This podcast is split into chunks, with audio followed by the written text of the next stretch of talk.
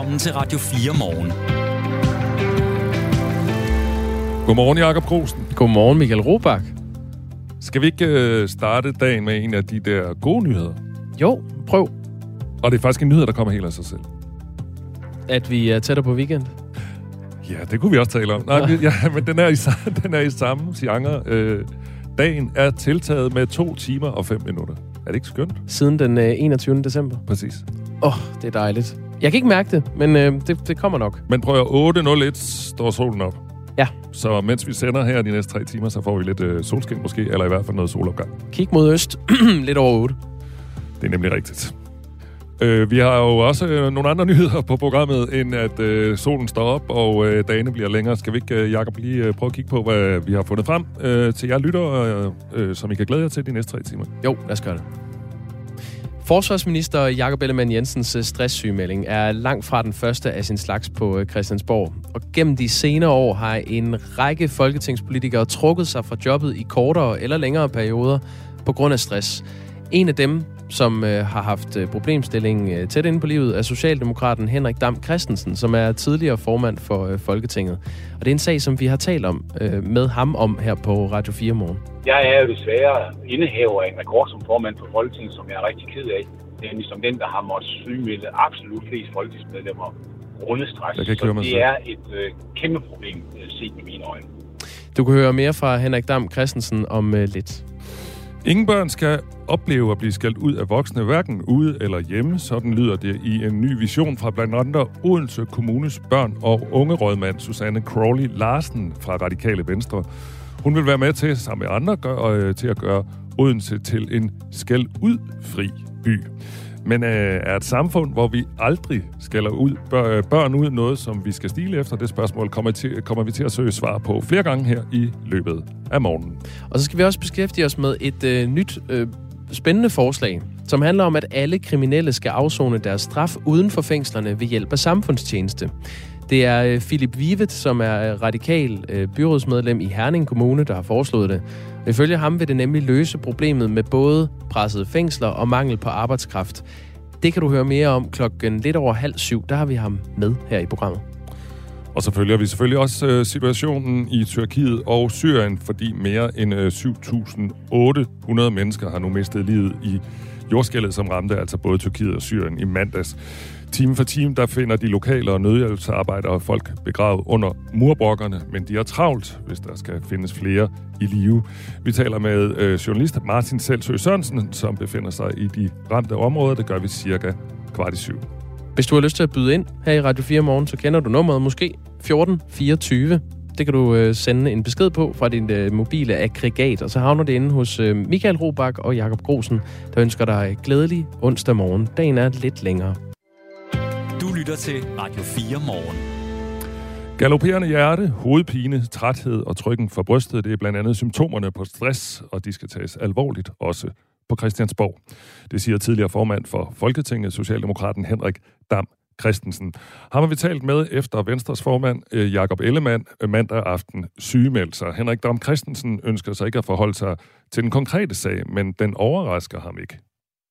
Men at folketingsmedlemmer øh, bliver sygemeldt på grund af stress, stress, det kan jo ikke på nogen måde overraske mig, fordi jeg er jo desværre indehaver af en rekord som formand for Folketinget, som jeg er rigtig ked af. Nemlig som den, der har måttet sygemelde absolut flest folketingsmedlemmer grundet stress. Så det er et øh, kæmpe problem øh, set med mine øjne. Den tidligere formand for Folketinget, Henrik Dam Christensen, har mange gange som formand set stressede politikere, og det har gjort indtryk på ham. Nu skal man lidt forsigtig om, hvor meget man taler om øh, personer og sygdomme, men, men, men hvis man går ind og googler, så vil man kunne se, at i sidste folketingsperiode var der ret mange folketingsmedlemmer, som selv var åbne om, at de var, måtte sygemelde sig med stress. Og dertil kom så dem, som, som så ikke var åbne om det. Det skal man jo have lov til. Det er noget, man selv afgør, om, om man vil. Og jeg kunne jo bare se øh, i øjnene på mange folketingsmedlemmer, at de var tæt på at nå øh, den der grænse, hvor, hvor, hvor, hvor filmen den knækker. Så jeg har prøvet på at talsætte det, øh, mens jeg var formand for Folketinget, og jeg ser til min glæde, at min efterfølger så Gade også har sagt, at det er en af de ting, man er nødt til at fokus på, for der er simpelthen for mange, der får stress. Men det er jo så desværre ikke kun folketingsmedlemmer, det er jo en sygdom, som rammer mange i, i det danske samfund. Men jeg tror, at øh, man kan sige, at øh, folketingsmedlemmer er udsat, og det er, der er for mange, der får stress. Det kan naturligvis være svært sådan helt præcist at sige, hvorfor den enkelte politiker bliver stresset, men Henrik Dam Christensen mener, at tempoet på Christiansborg spiller en rolle. Jamen, jeg er egentlig ikke så meget i tvivl om det. Det er øh, den måde, den hastighed, der er øh, i øh, dansk politik, specielt når vi taler medierne, og så er det sociale medier. Altså det der, som er det folketingspolitiske arbejde med at være lovgiver, holde ordførtaler, passe sit udvalgsarbejde, have kontakt i sin kreds, det har jo altid været der. Og det tror jeg heller ikke på, at det der giver, der giver stress. Men det er jo sådan, at hvis der er medier, som skal have en kommentar, hvis man ikke er klar med en kommentar inden for 10 minutter, så er der jo nogen anden, der løber med det.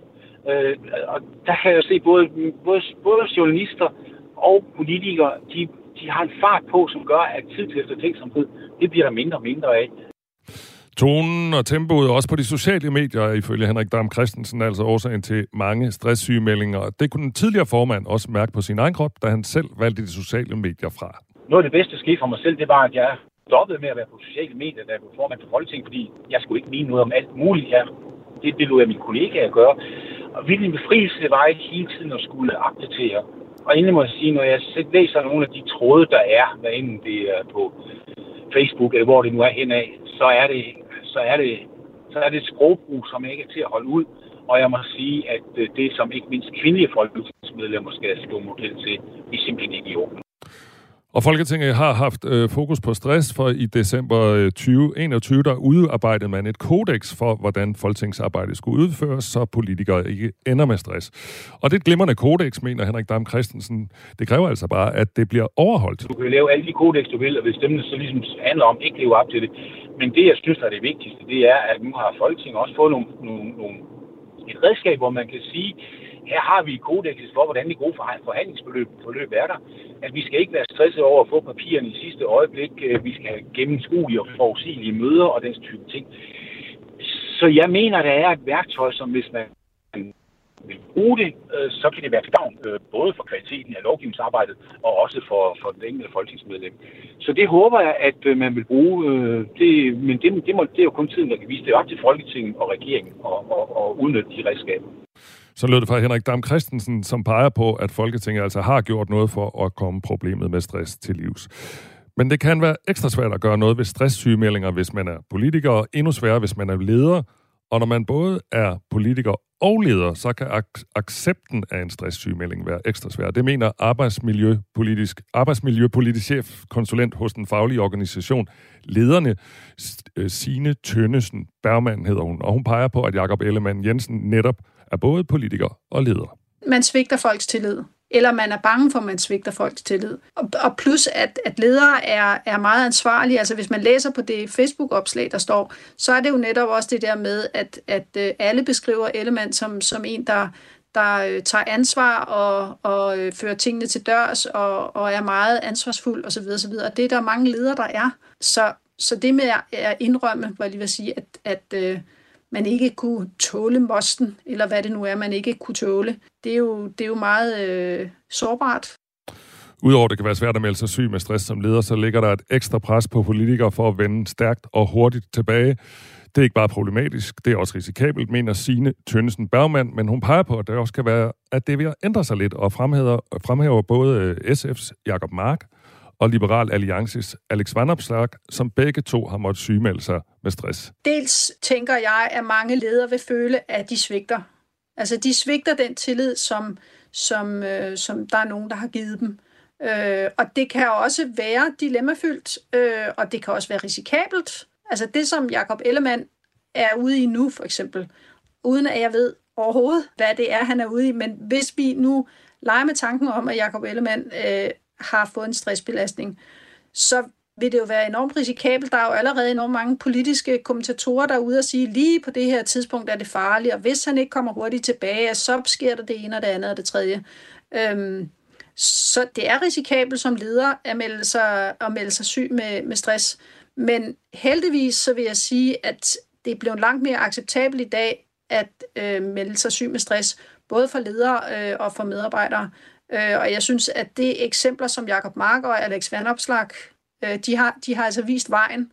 Øh, og jeg synes, det sender et super godt signal til Danmark, at man tør at, at stå ved, at jeg er faktisk et menneske som alle mulige andre, og jeg tør godt vise svaghed, fordi det hjælper os andre til også at sige, jamen, så tør jeg måske også godt indrømme, at nogle ting måske er lidt for meget, øh, og, og komme frem med det.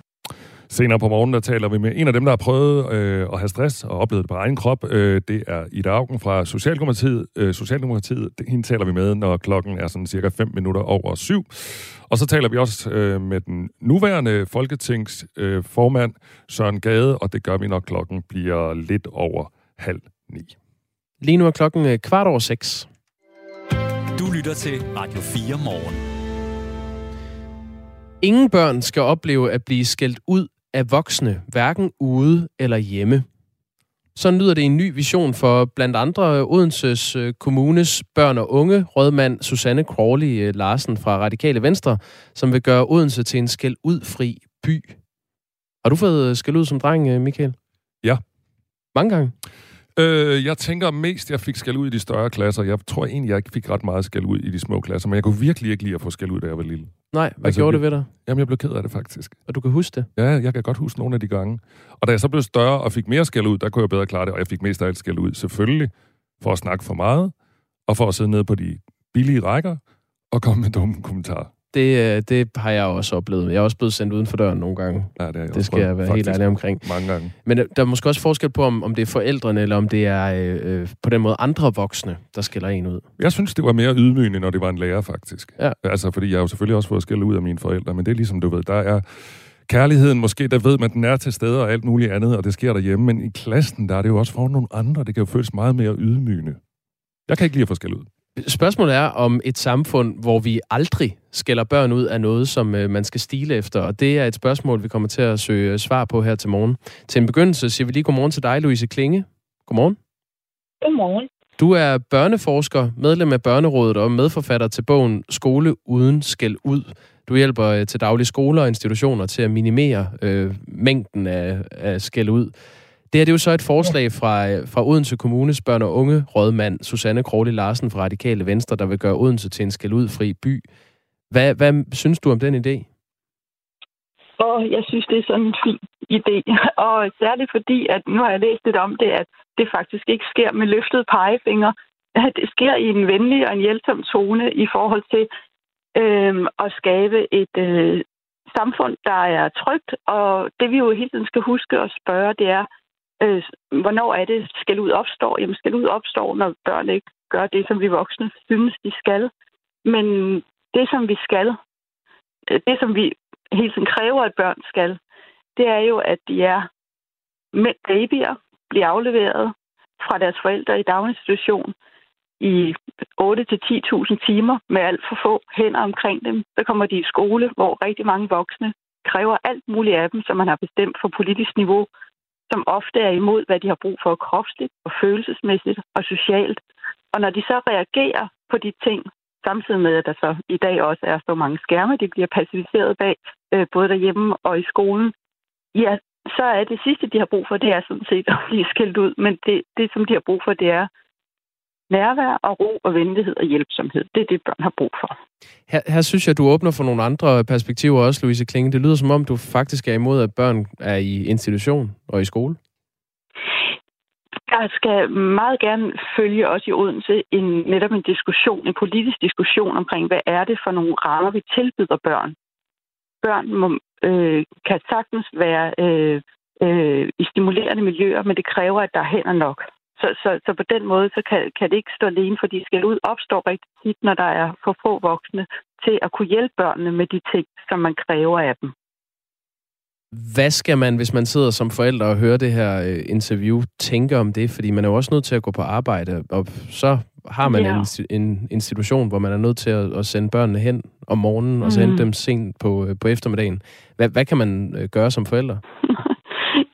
ja, jamen vi skal blive ved med at støtte op om for eksempel, når der kommer forældrebevægelser, som hvor er der en voksen. Altså det her med at kræve minimumsnummeringer, at vi skal kræve kvalitet øh, i forhold til højt uddannet personale. Så det, det er en diskussion, og så skal vi forstå, Altså fordi vi kan jo ikke bare lige træde ud af hamsterhjulet, men der er der bare den her grundlæggende diskussion, vi må have. Hvad er det for et samfund, vi skaber? Hvornår er det, øh, mennesker skal tilbage på arbejde, for eksempel, når de har sat børn i verden? Hvad er det, børn har brug for?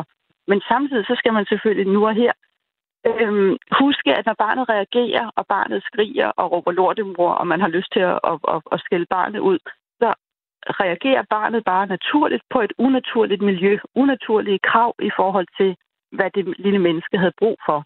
Så man skal ikke tage det personligt, og man skal kigge overbærende på det, og det kan være rigtig krævende i en hektisk hverdag, når man selv er træt.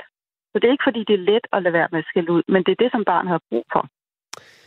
Inden for de seneste år er fokuset på skæld ud over for børn blevet en del større, end det har været tidligere. Og senest har organisationen Skole og Forældre i den her uge sendt materiale ud til landets skolebestyrelser i samarbejde med dig, Louise Klinge, som skal mhm. inspirere mm. til, hvordan der bliver mindre skæld ud på øh, folkeskolerne rundt om i kongeriget. Og i Odense mm. går visionen så et stykke ud over skolen. Her er det børn generelt, mm. som man ønsker skal gå fri fra skal ud, om det så er i øh, skolen, eller øh, i børnehaven, eller til fodboldtræning, eller derhjemme. Hvad er det ved skal ud, der er så slemt? Ja, skæld ud har mange omkostninger. Øhm, skæld ud bringer et barn, øh, gør et barn utrygt, der pumper kortisol ud i blodet, som er et stresshormon, og det tager 3-4 timer før, at det er øh, øh stabiliseret. Og det betyder, at i de 3-4 timer har børn rigtig svært ved at lege, og de har rigtig svært ved at lære. Så ofte er det de samme børn, der når at pådrage sig ny skal ud, øh, inden de faktisk er faldet til ro. Og det betyder, at mange af de børn, der har det allersværeste hjemme, er dem, der får allermest skæld ud, også når de er i skole. Og vi ved, at fjerde barn i Danmark er udsat for fysisk vold, så der er rigtig mange børn, der har brug for alt andet, end at blive skældt ud, altså blive mødt uvenligt, uden et, et hensyn til deres perspektiv. Og det har omkostninger for, hvordan de møder hinanden. Øh, altså børnenes relationer bliver forværret, når der er meget skal ud. Det har omkostning for deres koncentration og deres faglige resultater. Det har omkostning for deres trivsel i det hele taget, deres selvværd, og man kan også se langsigtede konsekvenser som depression. Så, så, så derfor er skal ud fuldt forståeligt, og særligt, der står en voksen til 28 børn i skolen. Jeg ved ikke helt, hvad vi bilder os ind og skabe de rammer. Så det er fuldt forståeligt, men vi skal bare vide, at det er omkostningsfyldt for børnene, og vi er nødt til også politisk at diskutere, hvad er det for et samfund, vi vil have. Fordi, hvad er det, børnene skal tage med i skolegården ud i livet? Jamen, det er jo netop at møde hinanden venligt og roligt og respektfuldt, også når vi er i trafikken, også når vi er på de sociale medier. Spørgsmålet her er jo så også, hvordan opdrager man? Hvordan retter man? Hvordan udstikker man nogle mm. gode rammer? Det kan være, før vi snakker om det, at du skal prøve at definere, hvad er, hvad er skæld ud egentlig? Altså, hvornår er noget, øh, at man skælder et barn ud? Ja, altså vi forventer jo ofte skæld ud med råben, men, men, men man kan sagtens øh, skælde ud. Øh, altså man kan Øh, der, der er skrevet en fin bog, der hedder I stedet for skæld ud, hvor der bliver sagt, at skæld ud har mange fætter og kusiner. Altså det, at man giver nogen en, øh, en, en kold skulder, eller øh, øh, ignorerer, eller væser ud gennem øh, sidebenene. Alt det opfattes af et barn som skal ud, fordi det handler i virkeligheden om, hvad er det for en følelsesmæssig tilstand, man er i. Altså om man er irriteret og vred, og så vil det få et udtryk. Men den korte definition, øh, som vi giver i skoleuden skal ud, det er, at skælde ud er at udtrykke sig uvenligt, uden at tage hensyn til den andens perspektiv. Men skal man det? Altså lad os lige tage et konkret eksempel, fordi jeg, jeg kan godt mm. forstå, hvad du siger, og vi skal øh, rumme børnene, men nogle mm. gange kan det også være svært, øh, kunne jeg ja. forestille mig. Hvis vi nu siger, at man har en øh, klasselokale med 28 elever, man står som lærer og skal undervise, og så er der mm. en dreng, øhm, som øh, vælter et bord og råber fuck dig, mm. øh, og smækker sin øh, sidekammerat en og kaster med sin madpakke, øh, og siger, øh, det her det er noget øh, fucking lort. Jeg gider ikke mm. det her mm. pis. Hvad skal man så som øh, lærer stille op? Ja, ja. Altså, for det første skal man selvfølgelig, hvis, hvis nogle børn er ved at øh, ja, løbe ud på en vej, øh, slå et andet barn osv., det skal selvfølgelig stoppes, og det er man nødt til at gøre ofte på en meget, meget, meget tydelig måde, og ofte også råbende måde der skal man forstå, at det er ikke undtagelsen, der er problemet. Så der, hvor man selvfølgelig bryder ind øh, meget kort og kontant, det er ikke undtagelsen, der er problemet. Men det, der skal arbejdes på, det er, at vi skal huske, at krig skal forebygges i fredstid. Men man skal finde ud af, hvad er det for nogle situationer, at det her opstår. Jamen det vil op til være, hvis der for eksempel, hvis man siger ud i en klasse, nu skal I arbejde i grupper, så er rigtig mange børn, der med det samme ryger alarmberedskab, for hvem vil være sammen med mig. Man ved, at man skal forberede nogle børn på at sige, hey, i dag der skal vi arbejde i grupper, jeg skal nok hjælpe dig, det er helt fint. Altså alle de tidspunkter, hvor lærerne har tid til at lære børnene rigtig godt at kende, og forstår, hvornår er det, de reagerer udfordrende på noget, jamen så skal de hjælpes. Og så er det klart, at i situationen er du nødt til at bryde ind.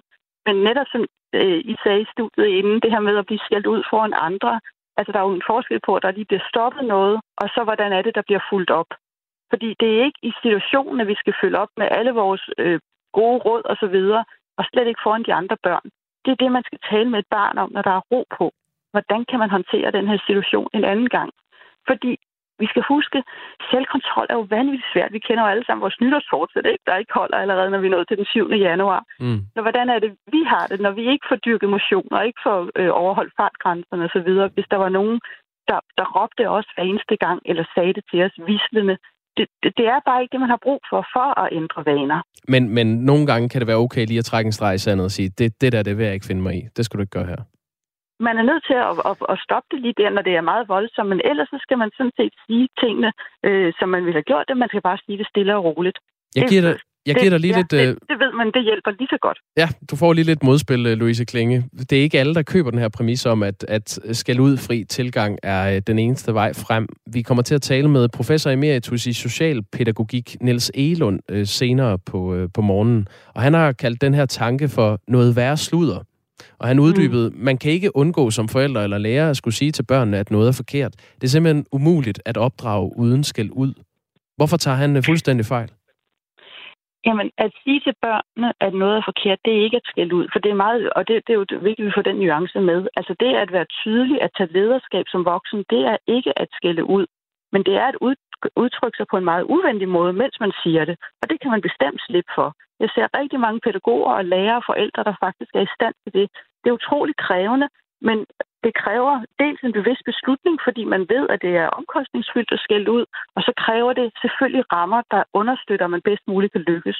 Og når man så falder i, fordi det er der er rigtig mange af os, der gør, så siger man til barnet, wow, det blev gjort nok voldsomt der, det må du undskylde. Så der viser vi også dem, hvordan er det, de skal komme igen, når de har gjort noget, der var uhensigtsmæssigt. Så det er ikke rigtigt, hvad Niels Elund siger, at det ikke er muligt øh, at undgå skal ud. Det er det. Men det er klart, at det at være tydelig at tage lederskab, det skal vi selvfølgelig tage på os som voksne og okay. hjælpe børnene, der endnu ikke har det overblik, vi har. Vi taler med Louise Klinge, som er børneforsker og medforfatter til bogen Skole uden skal ud, og det gør vi, fordi der ligger en vision i Odense fra rådmanden øh, Susanne Krogli Larsen fra Radikale Venstre, som øh, gerne vil have, at Odense skal være en skal udfri øh, by.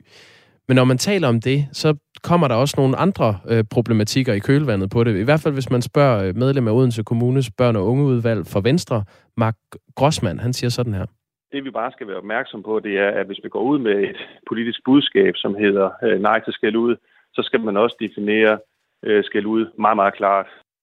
Har han ikke en pointe i det? Altså, skæld ud kan være en flydende størrelse, alt efter øh, hvem man er. Øh, hvordan er det ikke nyttesløst at gøre en, en by eller en skole fri for noget, som i sidste ende er, er op til fortolkning?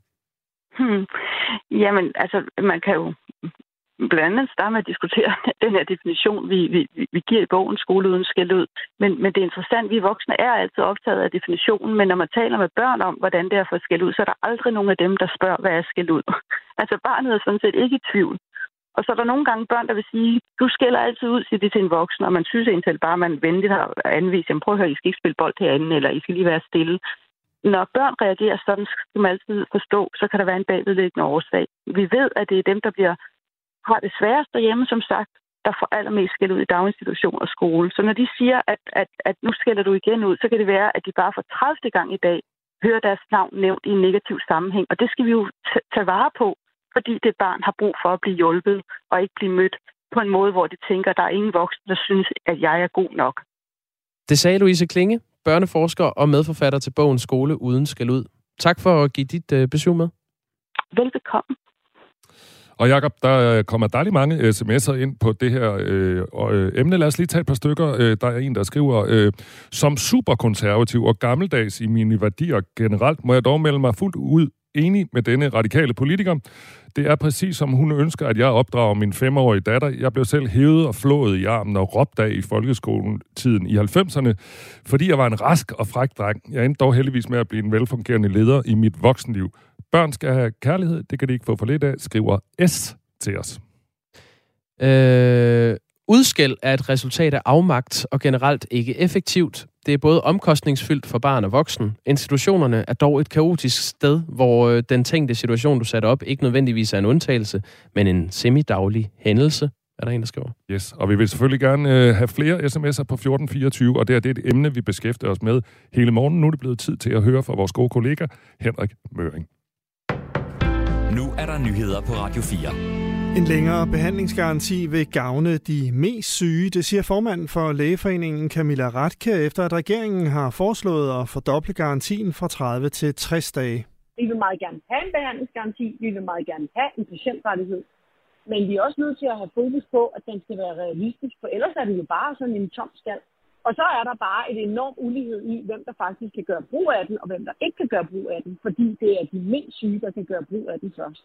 Trods lange ventelister på sygehusene er det ifølge regeringen snart slut med retten til at blive behandlet inden for 30 dage i det private sundhedsvæsen, når det offentlige ikke kan levere varen. Med et lovforslag forlænger regeringen behandlingsgarantien i sundhedsvæsenet fra 30 til 60 dage. Det har netop været i høring og får stor opbakning fra landets læger. I en ny rundspørg fra Lægeforeningen svarer et klart flertal af lægerne, at et forlænget at en forlænget behandlingsgaranti vil gøre, at de mest syge patienter kan blive behandlet først. Over 7.800 er omkommet efter jordskælvet i Tyrkiet og Syrien. Knap 6.000 har mistet livet i Tyrkiet, og 1.900 er omkommet i Syrien efter det kraftige jordskælv mandag. Det viser den seneste opdatering af dødstallene. Skælvet havde en beregnet størrelse på 7,8 og var et af de kraftigste, som har ramt området i et århundrede. Regeringen vil indføre værnepligt for kvinder, og det er en god idé, mener hver anden dansker. Det viser en måling fra Voxmeter. Knap 51 procent svarer ja til, at de mener, at værnepligten skal ændres, så den også gælder for kvinder. 31 procent svarer nej. I dag har kvinder værneret, det vil sige, at de har ret til at søge ind som værnepligtige, men det er ikke lovpligtigt for dem at tage til forsvarets dag, som det er for mænd. Klimakrisen er en eksistentiel trussel, det sagde USA's præsident Joe Biden blandt andet, da han i nat gik på talerstolen i den amerikanske kongres til sin State of the Union-tale. It's an existential threat. We have an obligation, not to ourselves, but to our children and grandchildren to confront it. Vi har en forpligtelse over for vores børn og børnebørn til at konfrontere den, sagde Biden. Hans tale, hans tale holdt sig ellers mest til indrigspolitiske emner. Tusindvis af borgere har de seneste dage tilmeldt sig et register over donorer af stamceller. Siden torsdag i sidste uge er der kommet knap 8.000 nye tilmeldinger. Det svarer til, hvad der normalt kommer på et helt år. Det sker efter, at Høje Tostrups leukemiramte borgmester Michael Siler skrev på Facebook, at han havde fundet en stamcelledonor. Jamen, det har haft rigtig stor betydning. Det strømmede ind med tilmeldinger her siden i torsdags siger afdelingslæge Randi Bav fra Klinisk Immunologisk Afdeling på Aarhus Universitetshospital. Den sygemeldte borgmester fik i oktober sidste år konstateret akut leukemi. Det satte jagten i gang efter en stamcelledonor. Blandt 30 millioner tilmeldte stamcelledonorer på verdensplan blev der fundet et match hos en kvinde i Chile. Michael Silers fortælling har for alvor fået manges øjne op for stamcelledonation, lyder det fra Randi Berg. Det betyder rigtig meget. Vi er jo interesseret i at have et, et, en, øh, et stort donorregister med rigtig mange donorer, øh, for at vi vil kunne finde en matchende donor til alle patienterne. I den sydlige del af landet nogen sol. I Nordjylland forbliver det dog skyde det meste af dagen. 2-6 graders varme og svag til jævn vind fra vest. I aften og i nat mest klart. Temperaturerne falder ned til 3 2 graders frost. Det var nyhederne på Radio 4 i studiet Henrik Møring. Du lytter til Radio 4 morgen. Husk, du kan skrive en sms til os på 1424. Og Jakob, øh, vi sætter fokus på flere emner her til morgen. Øh, vi har lige talt om øh, skæld udfri kommune, som er en ambition blandt nogle politikere i Odense. Det får vi nogle sms'er på, og vi får også nogle sms'er på politikers sygemeldinger, altså politikers stress, og det er selvfølgelig oven på Jakob Ellemands sygemelding i mandags. Angående Jakob Ellemann skriver øh, Daniel, Jakob Ellemann har gået igennem meget det sidste års tid. Planlægning af at vælte Mettes regering. Han har mistet sin far. Han har kørt hård kampagne imod Mette. Været meget kritisk. Ført Venstre igennem en hård krise efter brug fra Lars Lykke. Gennemført en lang valgkamp, hvor han satsede på at blive statsminister ført hård kritik af Mette Frederiksen, og nu startede regeringen med Mette. Der er ikke noget at sige til, at Jakob er gået ned med stress. Og jeg synes egentlig, at nu nævner øh, lytteren her, at øh, det med, at Uffe Ellemann døde tidligere på året, eller i sidste år. Og jeg synes selvfølgelig også, det er også et interessant indspark, når vi taler stress. Altså det her med, at vi har jo en tendens til altid at kigge på arbejdet. Men der kan jo også være altså, faktorer i folks privatliv, som spiller en rolle, øh, når folk øh, går ned med stress, som vi måske nogle gange overser og bare siger, når han har et meget stresset arbejde. Mm. Men nogle gange så dækker det jo også over, at folk kan have ting og sager i deres privatliv. Ja, det er, nu våger jeg en påstand, men det, det er sjældent kun arbejdet, tror jeg. Det tror jeg, du har ret i. Skal vi lige tage en sms mere på det emne? Der er en, der skriver, Godmorgen. Kunne det hjælpe at forkorte sommerferien og vinterferien, så de har længere tid til at gøre deres arbejde? Øh, og øh, det kan jo godt lyde en lille smule polemisk. Men ikke desto mindre kan man jo selvfølgelig sige, med lange sommerferier, altså som Folketinget har, det er jo ikke fordi, de ligger derhjemme i hængekøjen hele sommeren. Men altså, kunne man gøre ferierne lidt kortere, så der simpelthen var lidt længere tid til at udføre det parlamentariske arbejde? Det er jo sådan set måske en meget god idé. Ja, det, der er ikke nogen tvivl om, i, øh, i spidsbelastede øh, perioder, der arbejder de rigtig meget øh, på borgen, men der er også den der lange sommerfase, som typisk varer fra juni til øh, oktober, øh, Folketingets åbning, og så er der nogle øh, møder, nogle udvalgsmøder, sådan ugentligt også undervejs. Men, øh, men der er jo en lang periode der, hvor der er mindre øh, kog på. Øh, der er også en, der skriver her. Det er, øh, øh, det er ikke så dem, der har stress, som dem, der ikke selv har prøvet det, som har brug for at forstå og acceptere det. Miljø, hvor det ikke er at være svag, øh, det hjælper Ellemands situation at, øh, at flytte. Det forstår jeg simpelthen ikke. Det må, det må du undskylde, øh, der, der er skrevet ind. Jeg troede, den gav mening.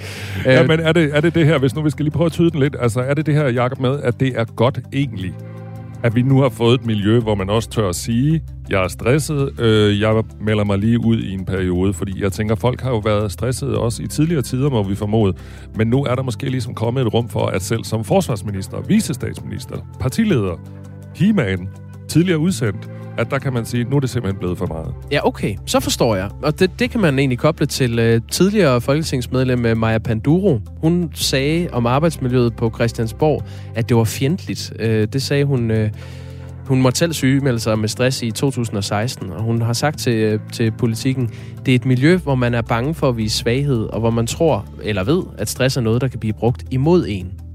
Ja, jeg har også øh, været i politikken, som har samlet nogle øh, citater fra politikere om, om det her med stress. Og tidligere forsvarsminister Gitte Lille Lundbæk, som øh, er, er venstrekvinde, eller var det i hvert fald dengang, øh, hun fortalte i 2019 om, øh, om stress om sin egen stress. Og hun siger, da jeg kommer tilbage efter min sygemelding, fortæller jeg, at det har været på grund af stress, og hvilke symptomer jeg havde. Rigtig mange af mine kolleger på det tidspunkt siger, at de også har haft det sådan. De har bare ikke sagt det til nogen. Altså det der med, mm. at det også er tabu og det var også det, Henrik Dam Christensen øh, sagde tidligere på morgenen. Han kendte til rigtig mange sygemeldinger, også hvor folk ikke havde sagt udad til, at det var stress. Måske er der øh, også en generationsting i det. I hvert fald er der to af de øh, yngre mænd på tinge, Alex Vandopslag og Jakob Mark fra øh, SF, som øh, begge har øh, haft stress og været åben, øh, åbne om, at det var det, de havde. Øh, og ligesom prøvet at aftabuisere det. Senest har Jakob Mark fra øh, SF øh, udgivet den her bog, Fartblind, om, øh, om sin karriere i toppolitik i højeste gear. Og man kan jo se på, på de to herrer, at øh, det er jo ikke noget, der går ud over den politiske karriere. Altså Vandomslag efter stress Øh, sygemeldingen kom han tilbage og fik et meget, meget fint øh, folketingsvalg. Øh, Jakob Mark øh, er jeg sikker på, har, eller kan man jo se og høre i de her uger, efter bogen er udkommet, og har fået masser af god og positiv og forstående omtale af sin, øh, af sin stress. Jeg kan også, øh, nu vi taler om det her, lige sige, at øh, klokken 5 minutter over 7 cirka, der har vi Ida Augen med, øh, og hun har også været nede med stress, og vi prøver selvfølgelig også at snakke med hende om nogle af de temaer, vi taler om nu. 1424 er nummeret, hvis du gerne vil byde ind her til øh, Michael Robach og Jakob Grosen, der byder dig øh, velkommen og godmorgen på den her onsdag morgen. Du lytter til Radio 4 morgen. Tøm fængslerne for fanger og giv alle de kriminelle samfundstjeneste i stedet. Sådan lyder et forslag fra Philip Vivet, som er byrådsmedlem for det radikale venstre i Herning Kommune. Ifølge ham vil man øh, med det forslag slå to fluer med et smæk. Man vil både få mere arbejdskraft, og man vil få mindre kriminalitet. Øh, godmorgen, Philip Vive. Godmorgen. Du er som sagt byrådsmedlem for Radikale Venstre i Herning. Hvorfor er du kommet med det her forslag? Jamen, øh, det er kommet på, med ovenpå, øh, jeg læste øh, en artikel i, øh, i TV2 for nylig, øh, hvor man kunne læse, at vores fængsler de er på randen af sammenbrud. På, øh, på de seneste 10 år, der er der, kommet, øh, der er der forsvundet 30 procent af vores øh, fængselsbetjente, øh, og samtidig så har der aldrig været så mange indsatte i fængslerne, øh, som der er nu. Så derfor øh, synes jeg, det er tydeligt, at vi har brug for at tage nogle ty- nye metoder i, i brug og kigge lidt anderledes på vores øh, retspolitik hvis vi skal vende den her udvikling, øh, inden det er for sent. Vi har jo øh, længe hørt om pressede fængsler. Der er mangel på, øh, på øh, betjente, der er mange indsatte. De seneste 10 år er 30 procent af landets øh, fængselsbetjente forsvundet, og samtidig har antallet af fanger aldrig været større, end det er lige nu. Foreslår du, at, at alle kriminelle skal have samfundstjeneste i stedet? Jeg foreslår, at, at udgangspunktet, i stedet for at vi siger, at alle som udgangspunkt skal i fængsel, så skal de som udgangspunkt have samfundstjeneste. Øh, der vil selvfølgelig være nogle tilfælde, hvor, hvor der er nogle undtagelser, hvis der er en, en altovervejende grund til øh, at spærre folk inde. For eksempel hvis de vil være til fare for samfundet, eller under en varetægtsfængsling, hvor der kan være risiko for, at de påvirker deres sag, eller hvis de ikke kan overholde øh, de vilkår, man ligesom sætter for, for samfundstjeneste. Men jeg mener, at udgangspunktet skal være øh, at give dem samfundstjeneste, så de kan betale tilbage til samfundet, i stedet for at vi skal betale for at spærre dem inde. Der er spørgsmål så, hvornår øh, er man til fare for samfundet? Øhm, hvis vi nu tager udgangspunkt i nogle øh, kendte forbrydere, øhm, mordere som Amagermanden og Peter Madsen, der har fået livstid, er, er det nogen, der skal sidde i spjældet, eller er det nogen, der skal have samfundstjeneste? Men det er, jo, altså, det er jo en vurdering, der bliver gjort under retssagen, om de vil være til fare øh, for samfundet. Nogle af dem er jo også, øh, for også en mental erklæring, øh, hvor det er decideret, eller for forvaringsdommen. I de tilfælde, der er de selvfølgelig til, til fare for samfundet. Det, det vil ikke være op til min vurdering, men det må man jo så vurdere i, i forbindelse med en retssag. Der er jo også noget, der hedder retsfølelse, øh, Philip V.V. Mm. Hvad, hvad tror du, det vil gøre for et offers følelse af at blive taget alvorligt, hvis ens overfaldsmand ikke skal i fængsel for den forbrydelse, der er blevet begået? Jamen, øh, jeg vil forestille mig, at, øh, at, at vi vil, det vil være en kulturændring, men, men retsfølelsen vil være det samme. Altså jeg vil i hvert fald have det bedre med, hvis der er nogen, der har begået, begået en forbrydelse mod mig, at, øh, at vide, at, samfund, at øh, offeret, eller hvad det, gerningsmanden skulle betale tilbage til samfundet og arbejde mange timer øh, for ligesom at betale af, i stedet for at jeg skulle bruge mine skattepenge på at, øh, at holde ham indespærret det, det er selvfølgelig, når man, når man snakker, øh, snakker straffe, så er, er hårdere straffe øh, sådan ofte automatreaktionen både fra, fra almindelige folk og fra politikere de mange sidste år. Men, men for mig der handler det om at, at nedbringe kriminaliteten i samfundet mest muligt. Og der ved vi bare fra, fra forskning, at hårdere straffe det virker ikke, men det gør øh, rehabilitering og resocialisering i meget højere grad. Hvis en, der står der nær, Philip Vivet, bliver udsat for et overgreb, og gerningsmanden får øh, samfundstjeneste, vil du så synes, det var rimeligt? Ja, det vil jeg. Det vil jeg. Jeg kan godt forstå, at, at for mange der lyder det som, øh, som et vildt forslag. Øh, men, men det, vil, det vil være en straf på, på samme måde som alle andre, ligesom at øh, der er nogen, der får lov til at afzone i, i fodlænke, i stedet for at komme i fængsel. Det er jo også en, øh, en straf, vi giver i dag. Der er faktisk en, der skriver om fodlænke her på vores sms, mens vi taler med dig, Philip V. Øh, så er det forhåbentlig med fodlænke, altså samfundstjeneste, så man har styr på dem. Det kunne man sagtens forestille sig i nogle øh, tilfælde, hvor, hvor man vurderer, at, at det er bedst at holde styr på dem, så de ikke kan lave alt muligt andet, så er det kombineret samfundstjeneste og så med fodlænke. Det, det kunne man sagtens forestille sig. Hvad siger eksperterne så til det her forslag? Det har vi uh, forsøgt at finde ud af. Vi, vi har spurgt øh, Linda Kær Minke, som er professor ved Syddansk Universitet og medlem af det kriminalpræventive råd. Uh, hun mener, der er flere ting at være opmærksom på her. Uh, det første er, at samfundstjeneste faktisk er en god straf. Hun siger sådan her. Det er jo en uh, rigtig uh, fornuftig strategi at bruge uh, en uh, strafform, der virker. Og der peger forskningen jo på, at samfundstjeneste har en... Uh, bedre effekt end øh, fængselsstraffen, fordi risikoen for tilbagefald til kriminalitet den er mindre ved, ved samfundstjeneste. Men der er to forhold, som øh, gør sig gældende i forbindelse med det her øh, forslag, som gør det svært at føre det ud i livet. Det kan ikke lade sig gøre. Det er et umuligt projekt, fordi det er domstolene, der idømmer en dom til samfundstjeneste. Og så er det også sådan, at i nogle tilfælde, så er fængslet en nødvendighed, fordi der er øh, nogle mennesker, der simpelthen øh, er farlige for, for, for det omgivende samfund, og hvor øh, fængslet simpelthen tjener som en, øh, en beskyttelse for det omgivende samfund. Hvad siger du til det, øh, Philip Vive? Jamen, øh, jeg er jo sådan set øh, helt enig i det, du siger. Det sidste, hun, øh, hun var inde på med, at der er nogen, der er til, til far for samfundet, hvor der ligesom er et behov for at spørge dem inden, som jeg også sagde tidligere. Det er jo helt klart, det vil være gældende for, for nogen. Øhm, og det andet, når jeg, når jeg siger, at vi skal tømme fængslerne for fanger, så mener jeg ikke, at vi fra den ene dag til den anden skal, skal tømme. Det er klart, det er domstolene, der dømmer, men hvis vi øh, ændrer vores øh, lovgivning, så, så langt flere vil blive dømt, idømt øh, samfundstjeneste, så vil vi langsomt se, at der vil komme færre fanger i fængslerne, og flere, der vil øh, få samfundstjeneste. Hvem er det, der sidder i fængsel i dag, som øh, ikke bør sidde i fængsel? Jamen, det kunne for eksempel være øh, nogen, der har begået øh, økonomisk øh, kriminalitet, eller øh, ja, øh, i, i, så, i så fald også folk, der har begået øh, voldskriminalitet og andre ting, men, men i en sådan grad, at man ikke vurderer, at de vil være til far for andre. Men i stedet for, at vi så skal bruge øh, flere milliarder af vores øh, skattepenge hvert år, øh, så synes jeg, at det er meget mere fair, at vi kræver af dem, at de betaler tilbage til, til samfundet med, med noget gratis arbejdskraft. Så sådan en som Britta Nielsen for eksempel? For eksempel, ja.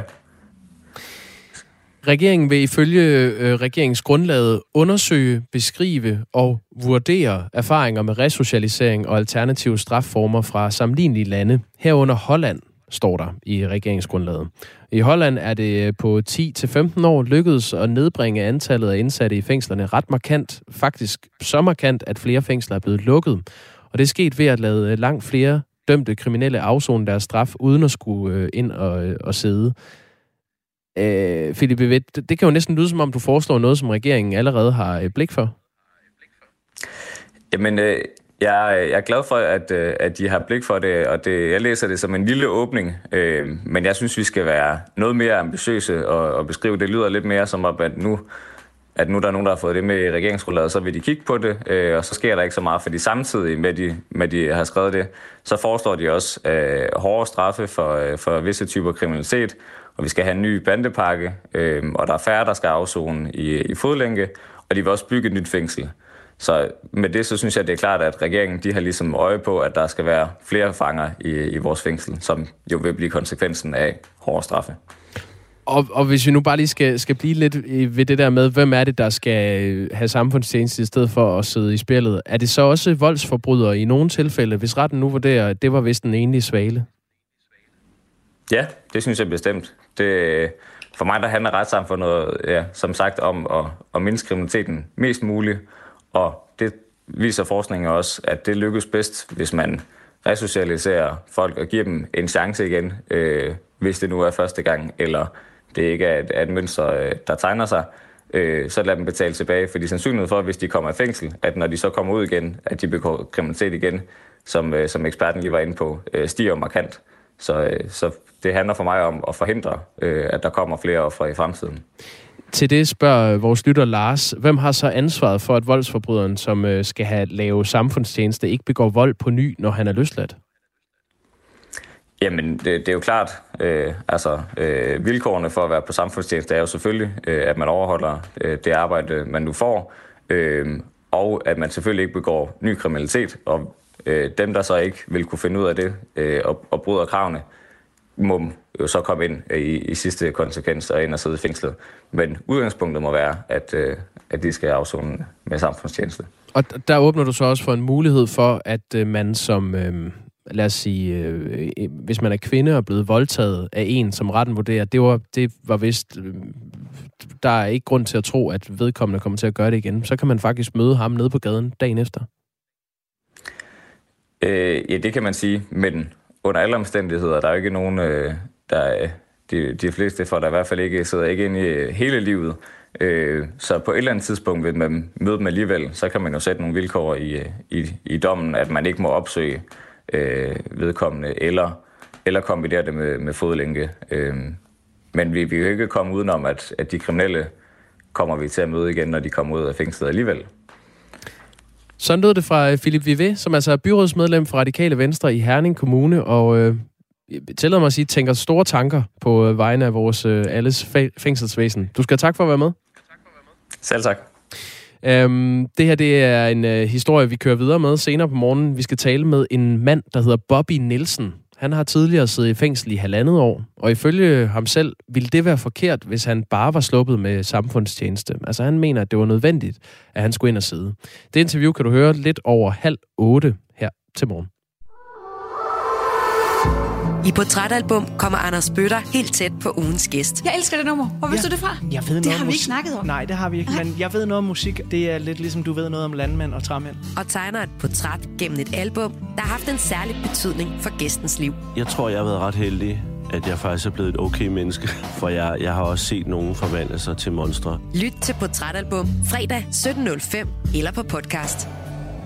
Radio 4 taler med Danmark. Dødstallet bliver ved med at stige efter det jordskal, øh, som ramte Tyrkiet og Syrien øh, natten til mandag. Her til morgen lyder øh, de nye tal, at 8.300 er omkommet, og det er efter, der er kommet nogle nye syriske dødstal. Det skriver nyhedsbyrået AFP.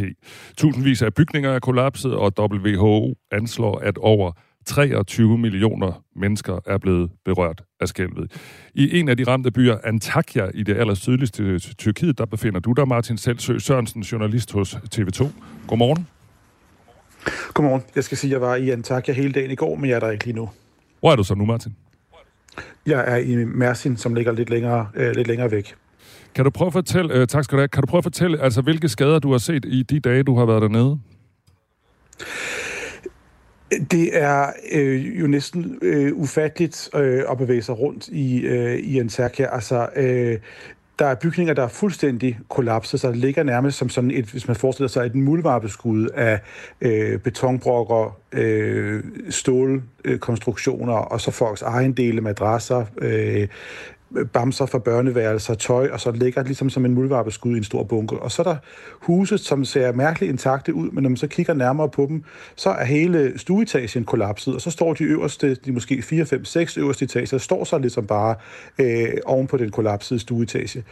Og sådan er det altså i, i Antakya, som er et af de hårdest ramte områder, der er det gade efter gade efter gade, hvert eller hvert andet hus er enten helt ødelagt eller øh, beskadiget øh, af jordskælv. Så det, så det er øh, helt utrolig store ødelæggelser.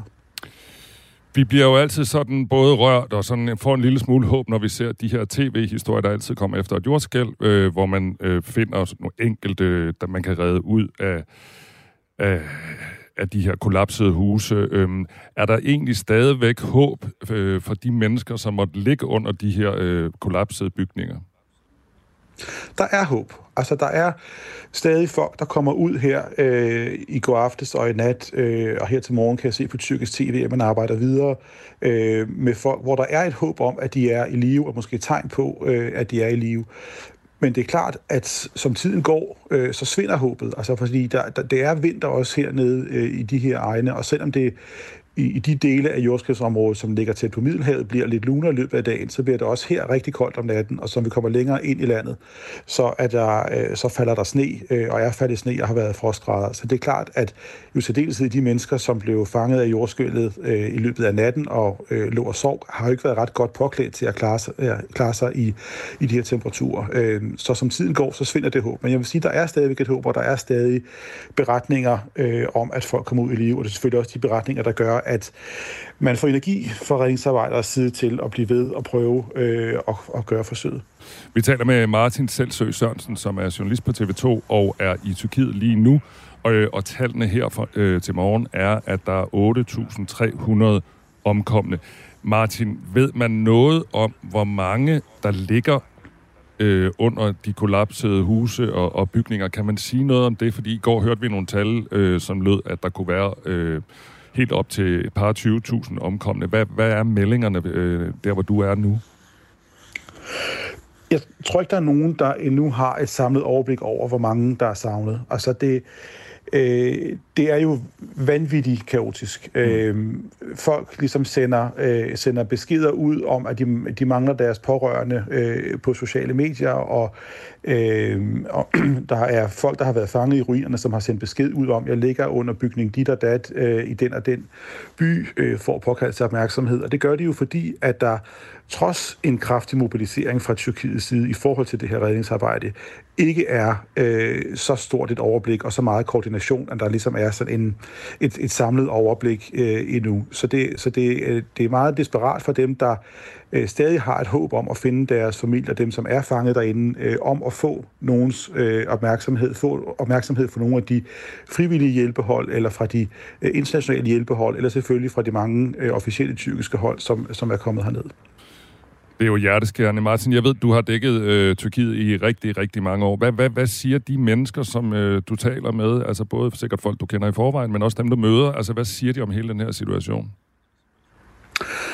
Altså, øh, jeg tror, der er mange øh, faser af, af chok over øh, det her. Altså sådan, den umiddelbare over, at, noget, at, at det var så voldsomt, øh, som det her jordskælv. Altså det, øh, 7,8, som jo er øh, tangerer det, det, det værste, der nogensinde har ramt øh, Tyrkiet. Og så et til øh, efter det.